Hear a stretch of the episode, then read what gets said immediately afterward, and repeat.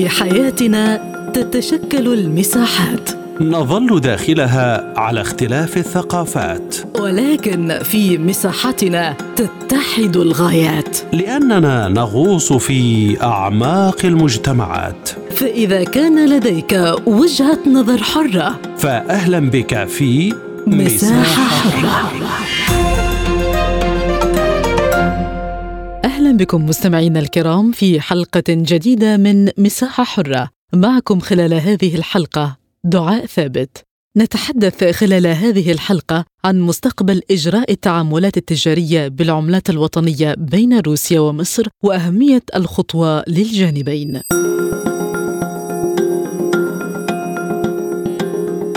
قال السفير الروسي لدى القاهرة جورجيري بوريسينكو إن روسيا ومصر تجريان مشاورات مكثفة حول التحول إلى العملات الوطنية بالتسويات في التجارة المتبادلة. وأضاف بوريسينكو منذ ربيع عام 2022 كانت المشاورات المكثفة جارية بشأن التحول إلى العملات الوطنية في التسويات في التجارة المتبادلة. وشدد السفير على أن مثل هذا التحول سيساعد على تجنب تعسف الدول الغربية التي تستخدم عملاتها لأغراض جيوسياسية. وتابع السفير الروسي قائلا ننطلق من حقيقة أنه من الضروري التحرك بشكل أسرع عن طريق فك دولرة علاقات التجارة الخارجية والعلاقات الاقتصادية بشكل عام. وكان البنك المركزي الروسي قد أعلن عن تحديد الأسعار الرسمية للروبل مقابل تسع عملات أجنبية أخرى من بينها الجنيه المصري.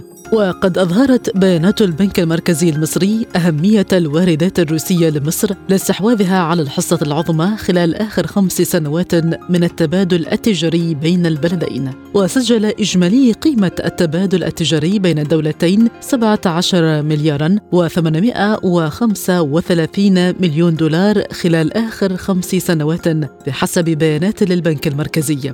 وتعد روسيا أكبر مورد لمصر لمحصول القمح وكذلك غنية بمستلزمات الإنتاج والذهب فيما تصدر مصر لها سلعا غذائية من الفاكهة والخضروات. ويعزز اعتماد روسيا الجنيه المصري من تخفيف الضغط على النقد الأجنبي في تسديد وارداتها المرتفعة لروسيا. واستحوذت صادرات روسيا على نسبة 87.5% من إجمالي قيمة التبادل التجاري مع مصر وجاء ترتيبها في المركز الثاني عشر بين أهم شركاء التجاريين مع مصر. للتعليق على هذا الموضوع ينضم إلينا وكيل لجنة الشؤون الاقتصادية سابقا بمجلس النواب المصري الدكتور مدحت الشريف استشاري الاقتصاد السياسي وسياسات الأمن القومي. دكتور مدحت بعد التحية، اذا بعد الحديث عن مشاورات تجريها مصر وروسيا من أجل التحول إلى العملات الوطنية بالتسويات في التجارة المتبادلة، هل توجد خطوات فعلية لهذا التحول وما الوقت الذي يستغرقه الأمر؟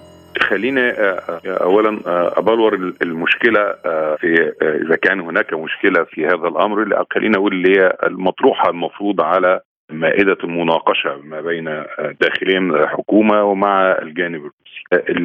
بشكل عام طبعا يعتمد البنك المركزي الروسي الجنيه المصري من ضمن تسع عملات أو سلة عملات في تسع عملات لعدد كبير من الدول أمر بالنسبة لمصر وبالنسبة لروسيا أمر إيجابي بالتأكيد لأن ده بيقلل الضغط على الطلب بالدولار وفي نفس الوقت بيلبي احتياجات الدولتين من خلال ميزان تجاري آه، بالفعل موجود على عشرات السنين الماضية ويمكن إحنا مستورد رئيسي للقمح الروسي يمكن خلال العشر أشهر الأولى في عام 2022 بلغ حجم الواردات بتاعتنا من القمح الروسي برغم الأزمة آه، المتفاقمة في آه، عملية التصدير جراء الحرب الروسية الأوكرانية وصل لحوالي مليار و534 ألف دولار. طبعا وده كمان برضو الرقم ده كان مرشح للزيادة لو لم تكن هناك هذه الحرب. بالإضافة لعدد كبير من السلع يمكن في 10 سلع رئيسية منهم زيت الطعام على سبيل المثال وبعض الأخشاب والنحاس وما إلى هذا.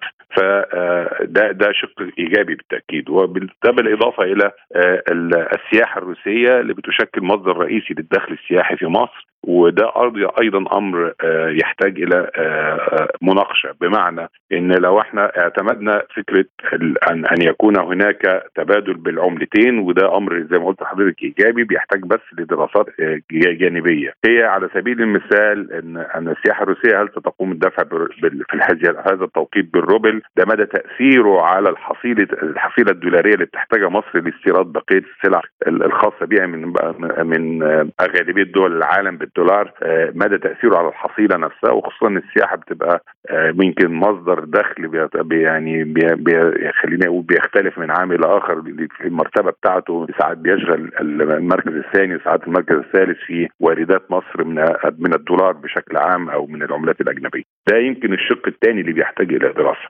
بالإضافة إلى أبعاد سياسية بالتأكيد بيبقى ليها دراسات أخرى على مدى توازن هذه العلاقة التجارية مع العلاقات التجارية مع بقية دول العالم في ظل حرب اقتصادية طاحنة. بتتم حاليا أو مش حاليا بس كمان يعني بقى لها فترة منذ بداية الحرب الروسية الأوكرانية بتؤثر بشكل مباشر على خلينا أقول على قرارات السياسيه السياسية والاقتصادية الكثير من دول العالم في هذا التوقيت. فما أقدرش طبعا أنا مش يعني مش مش عضو في الجهاز التنفيذي في الحكومة ما أقدرش أقول التوقيت هيبقى إمتى بالظبط ولكن هناك هذه المعطيات بشكل عام اللي موجودة على طاولة المناقشة والدراسة والتمحيص لدى مصر وأعتقد ان إن روسيا لديها أيضا في إطار الأطروحات المصرية لتنفيذ هذا الجانب التجاري مع روسيا أيضا بتدرس هذا الأمر ومدى تأثيره على قرار البنك المركزي الروسي وتفعيله على أرض الواقع. أفهم من حضرتك أن هذه الخطوة قد يكون لها مخاطر بالتأثير على الحصيلة الدولارية في مصر. ليها جزء بالتاكيد جانبي مهم قوي إنه بيدرس على مدى تأثير ذلك على الحصيلة الدولارية في مصر. ده أعتقد ده وجهة نظري الشخصية طبعا. أنا زي ما قلت لحضرتك أنا مش عضو في السلطة التنفيذية في الدولة ولكن أنا بتكلم بشكل عام كرجل بيتحدث عن اقتصاد سياسي لا هناك بالتأكيد تأثير آخر على الحصيلة الدولارية لمصر وده بيحتاج إنه دراسة ومدى هذا التأثير وايجابياته وسلبياته إيه. وده أعتقد مهم إن يبقى نقطة نقاش ما بين الطرفين. لكن بالتأكيد بالنسبة لمصر في جانب إيجابي وهو إن أنا بقدر أستورد على سبيل المثال إحنا المستورد رقم واحد في العالم للأقماح فأقدر أستورد الأقماح على سبيل المثال من روسيا بالجنيه المصري ده بيقلل الضغط على الدولار ده حقيقة. ولكن على الجانب الآخر أنت عندك حصيلة دولارية ضخمة جدا من السياحة بتيجي فبالتالي مدى تأثير هذا على هذه الحصيلة الدولارية وخصوصا إن مصر بالتالي هي بتعاني أيضا جراء هذه الحرب. يعني آثار اقتصادية برضه صعبة وأزمات اقتصادية صعبة بتاخدها مصر شانها شأن كثير من دول العالم في الوقت الحالي.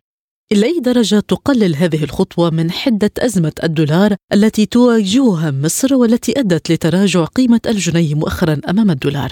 هو زي ما قلت لحضرتك بالتأكيد الخطوة إيجابية و كون إن يبقى عندي سلة عملات بتعامل بيها مع العالم الخارجي وخصوصا دوله زي روسيا لدينا تعامل تجاري قوي وواردات متعددة من من روسيا بالتأكيد بتؤثر ايجابا على هذا التعامل. لكن زي ما قلت لحضرتك يجب إن إحنا نضع في اعتباراتنا مدى تاثيرها أيضا على الحصيلة الدولارية. ده ده شق. الشق الآخر لازم يعني خلينا أستدعي التاريخ إن كان لدينا تجربة سابقة في فترة خلينا نقول نهاية الثمانينات وأوائل التسعينات وما إلى هذا مع روسيا كان هناك أيضا تعامل بالمقايضة. يعني كان على سبيل المثال إحنا كنا بنستورد في سلع بالفعل مصر كانت بتستوردها من روسيا وكان بيبقى مقابلها آفاق سياحية. والأمر ده كان موجود بالفعل في مصر هنا ويمكن أنا عاصرته وعايشته بشكل أو بآخر نتيجة عملي في بعض الأجهزة في مصر في هذا التوقيت. وكان أيضا عنصر إيجابي في توقيت ما للجانبين للروسي والمصري.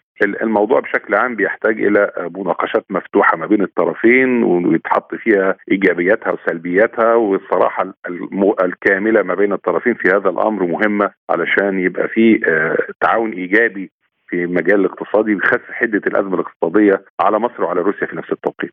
كيف تنظرون لفكرة التحرر من سيطرة وسطوة الدولار؟ أعتقد إن ده أمر إيجابي إن ان إحنا زي ما قلت لحضرتك إن يبقى لدينا سلة عملات التعامل مع آه، العالم الخارجي في التجاره في التجارة وخاصة ان مصر بتستورد كميات كبيرة جدا من المواد الغذائيه تحديدا اللي هي خلينا أقول اللي إحنا يعني بصنفها حاليا إن هناك عدد من من السلع اللي بتشكل ضروريات الحياة في هذا التوقيت زي المواد الغذائية وفي الأدوية وما إلى هذا. هذا أمر إيجابي بالتأكيد. زي ما قلت لحضرتك بس مهم أن يكون هناك دراسة واضحة ما بين الدولتين. لتفعيل هذه الخطوة. فعلا هي خطوة إيجابية ولكن تحتاج إلى إلى يعني خلينا نقول صراحة كافية ومناقشة آه، واضحة ما بين الطرفين. ومدى تأثيرها أيضا على العلاقات السياسية آه، مع بقيه دول العالم. ده أمر إيجابي. أنا أنا شخصيا زي ما قلت لحضرتك أنا مش عضو في جهاز تنفيذي في هذه الدولة ولكن بتحدث كرجل ليا خبرة في في المجال السياسي والاقتصادي تحت ده ده وجهة نظري الشخصية. وده أعتقد المفروض إن يعني يتجهوا إليه في هذا التوقيت لوضع هذا هذه الخطوة محل التنفيذ. وكيل لجنة الشؤون الاقتصادية سابقا بمجلس النواب المصري الدكتور مدحت الشريف استشاري الاقتصاد السياسي والسياسات الأمن القومي شكرا جزيلا على هذا اللقاء كما ينضم إلينا الأستاذ الزائر بكلية الاستشراق في المدرسة العليا للاقتصاد بموسكو رامي القليوبي. بعد التحية سيد رامي اذا مشاورات مصرية روسية لتحول العملات الوطنية في التسويات في التجارة المتبادلة سبقها إدراج المصرف المركزي الروسي للجنيه المصري ضمن قائمة العملات التي تحدد سعرها أمام الروبل الروسي ما أهمية ذلك لروسيا.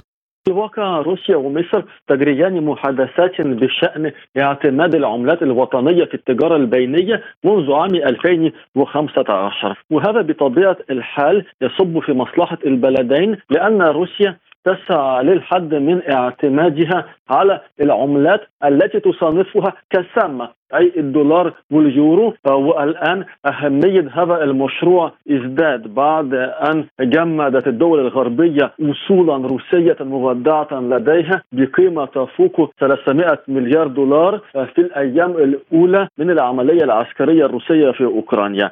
كما أن مصر يمكنها الاستفادة أيضا من هذه الخطوة لأن مثلا يمكن اعتماد الروبل الروسي في التعاملات السياحية. China حتى يتجنب السياح الروس القادمون إلى الغردقة وشرم الشيخ شراء الدولار أولا فتحويله إلى الجنيه المصري. فالآن عندما تم إدراج الجنيه المصري ضمن العملات التي يحدد المصرف المركزي الروسي سعر صرفها فيمكن للسياح شراء الجنيه المصري مباشرة والذهاب به إلى مصر. ولكن في الوقت نفسه هذا الاعتماد أو أي اعتماد العملتين الوطنيتين لا يخلو من مخاطر.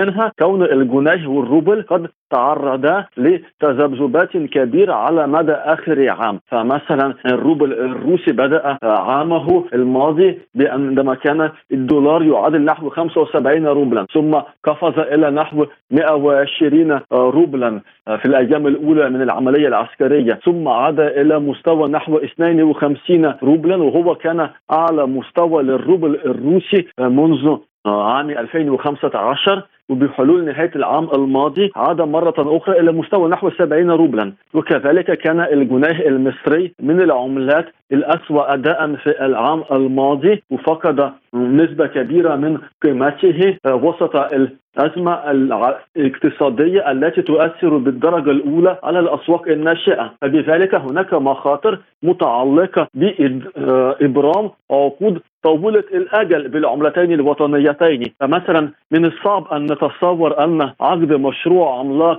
مثل محطة الضبع النووية يكون بعملة قابلة للتذبذب تقليل الاعتماد على الدولار هل يؤثر على سعره؟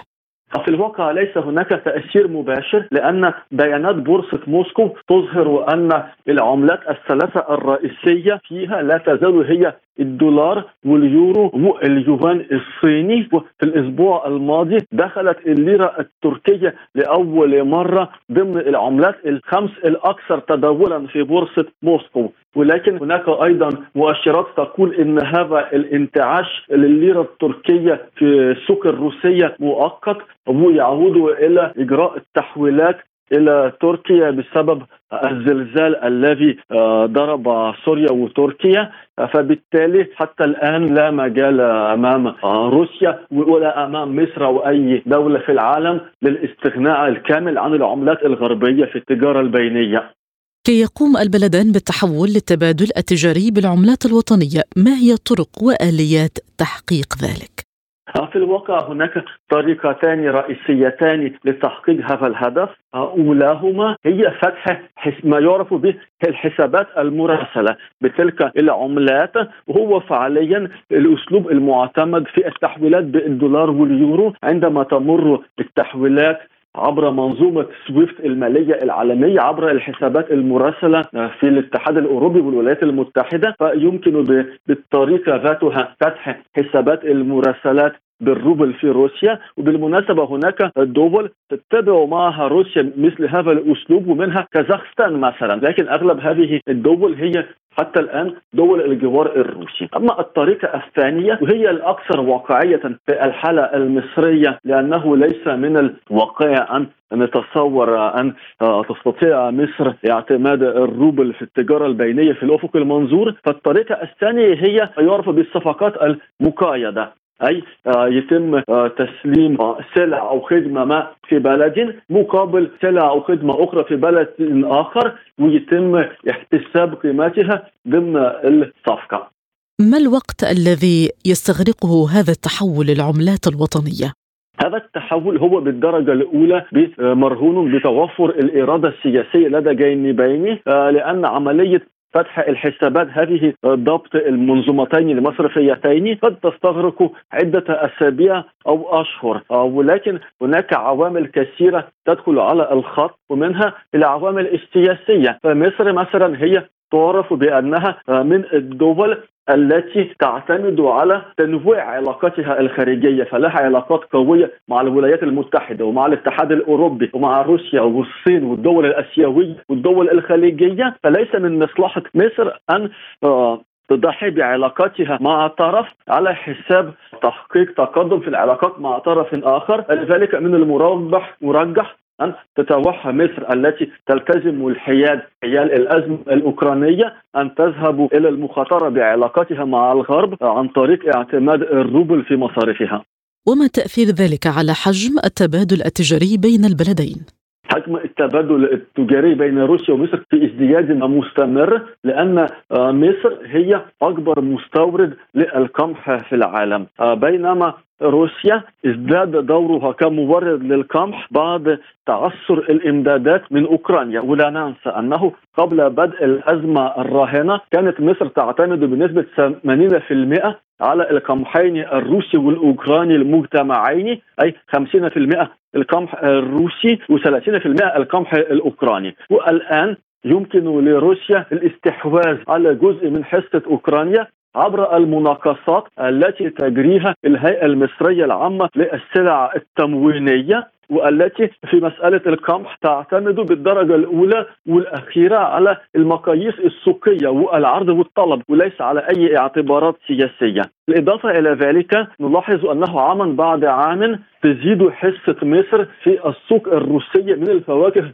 الخضروات. لأن التجارة بين أي بلدين هي قائمة على اختلاف الظروف للبلدين. فبالتالي هنا يمكن لروسيا ومصر إكمال إحداهما الأخرى في مجال التجارة. وكذلك هناك قطاع مهم مثل قطاع السياحة السوق الروسية ويحقق توازنا في حجم التبادل التجاري بين البلدين وصحيح أنه يعاني من بعض العقبات مثل رفض الأردن السماح بمرور طائرات بعض الشركات الروسية في أجوائه مما يقلل من الطاقه الاستيعابية لأسطول الطيران المدني الروسي المتجه إلى مصر. آه ولكن آه هذا لا يؤدي إلى آه وقف السياحة بل هي في ازدياد مستمر. بالإضافة إلى ذلك هناك مشاريع عملاقة مثل محطة الضبع كما ذكرت وكذلك المنطقة الصناعية الروسية المزمع إنشاؤها في محيط قناة السويس. فهذه المنطقة الصناعية هي ستحقق لمصر فرصة في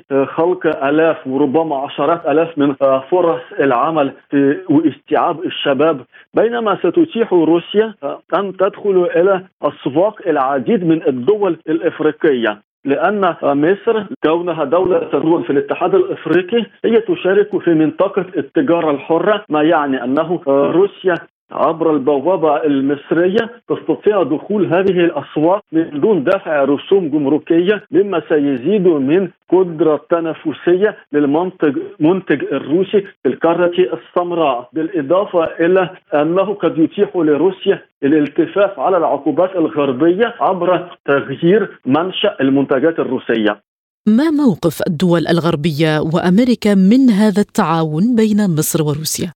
لا شك أن الدول الغربية تنظر بعين الربا والشك إلى الدول التي تساعد روسيا في الالتفاف على العقوبات سواء كانت مصر أو أي دولة خليجية أو آسيوية ولكنها لا تستطيع التأثير على موقفها تأثيرا كبيرا لأنه في نهاية المطاف هناك إدراك حتى من أشد خصوم روسيا بأن دولة مبرزتها مساحة 17 مليون كيلومتر مربع لا يمكن شطبها من الخريطتين السياسية والاقتصادية العالميتين. وبالتالي أن الدول التي انضمت إلى العقوبات ضد روسيا لا يشكل مجموع عدد سكانها سوى 15% من مجموع سكان الأرض. أو وهم يمثلون ما يعرف بالمليار الذهبي المتركز في في أوروبا والولايات المتحدة. بينما لا تستطيع الولايات المتحدة منع الدول الثالثة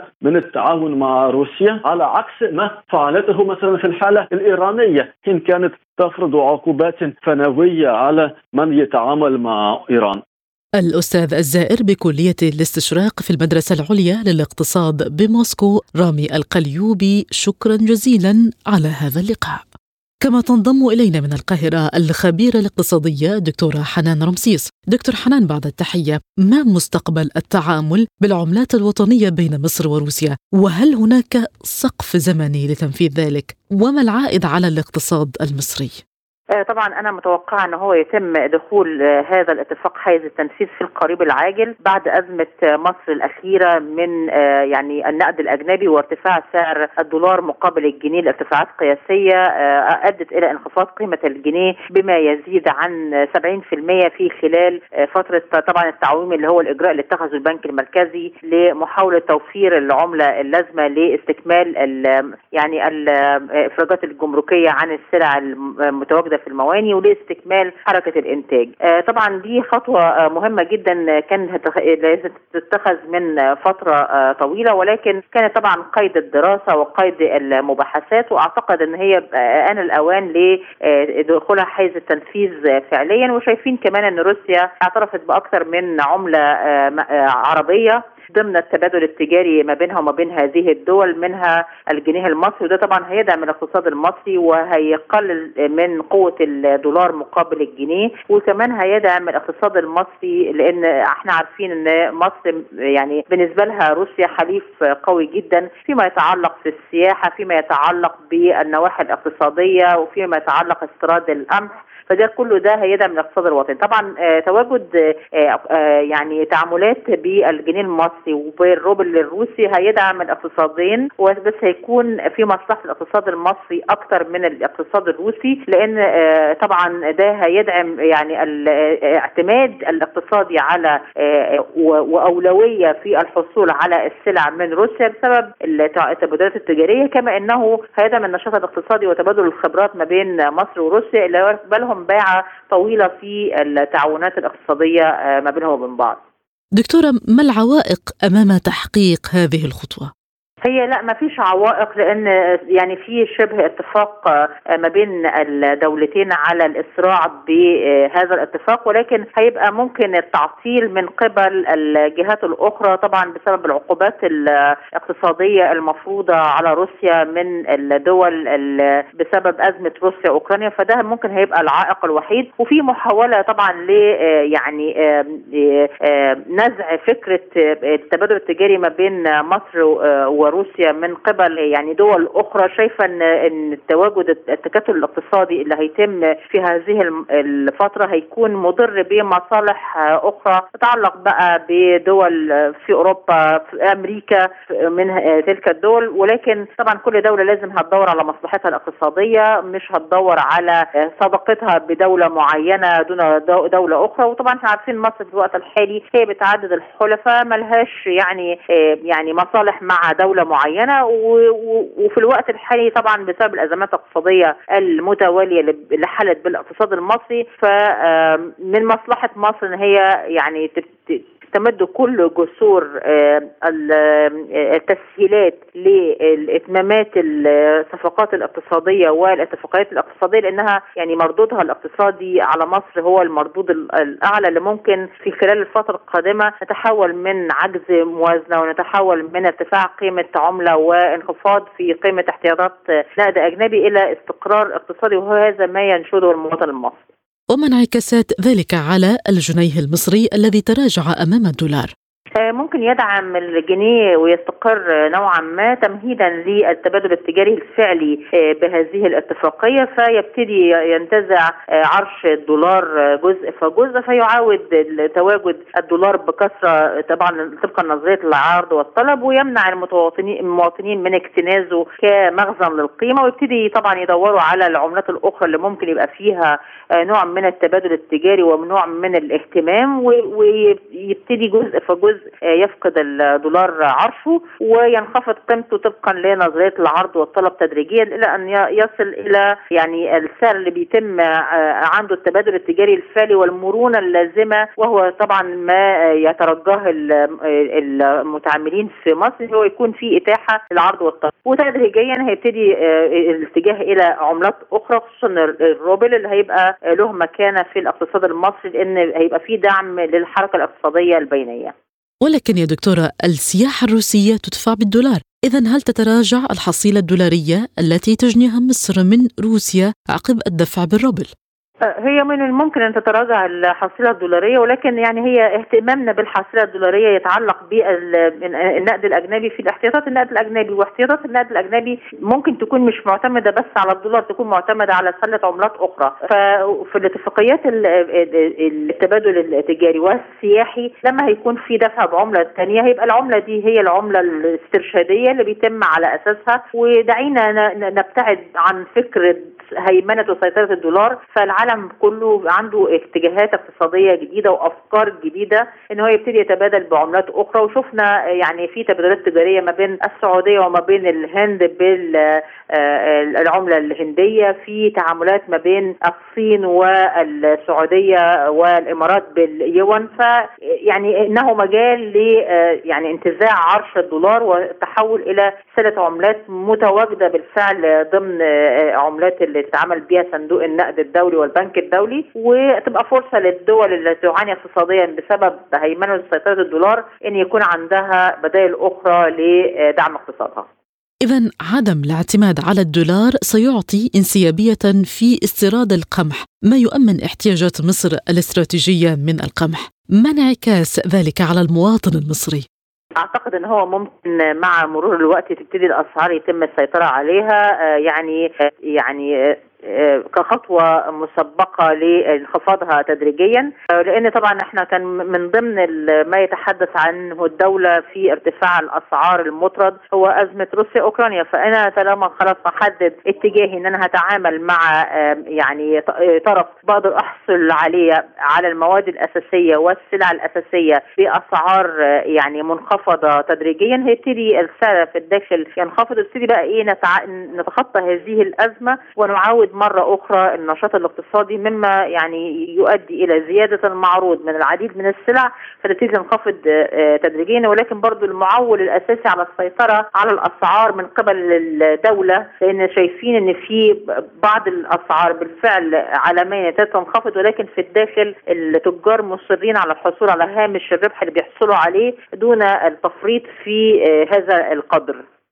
الخبيرة الاقتصادية الدكتورة حنان رمسيس. شكرا جزيلا على هذا اللقاء. الشكر موصول لكم مستمعينا الكرام. بإمكانكم الاطلاع على المزيد عبر موقعنا اي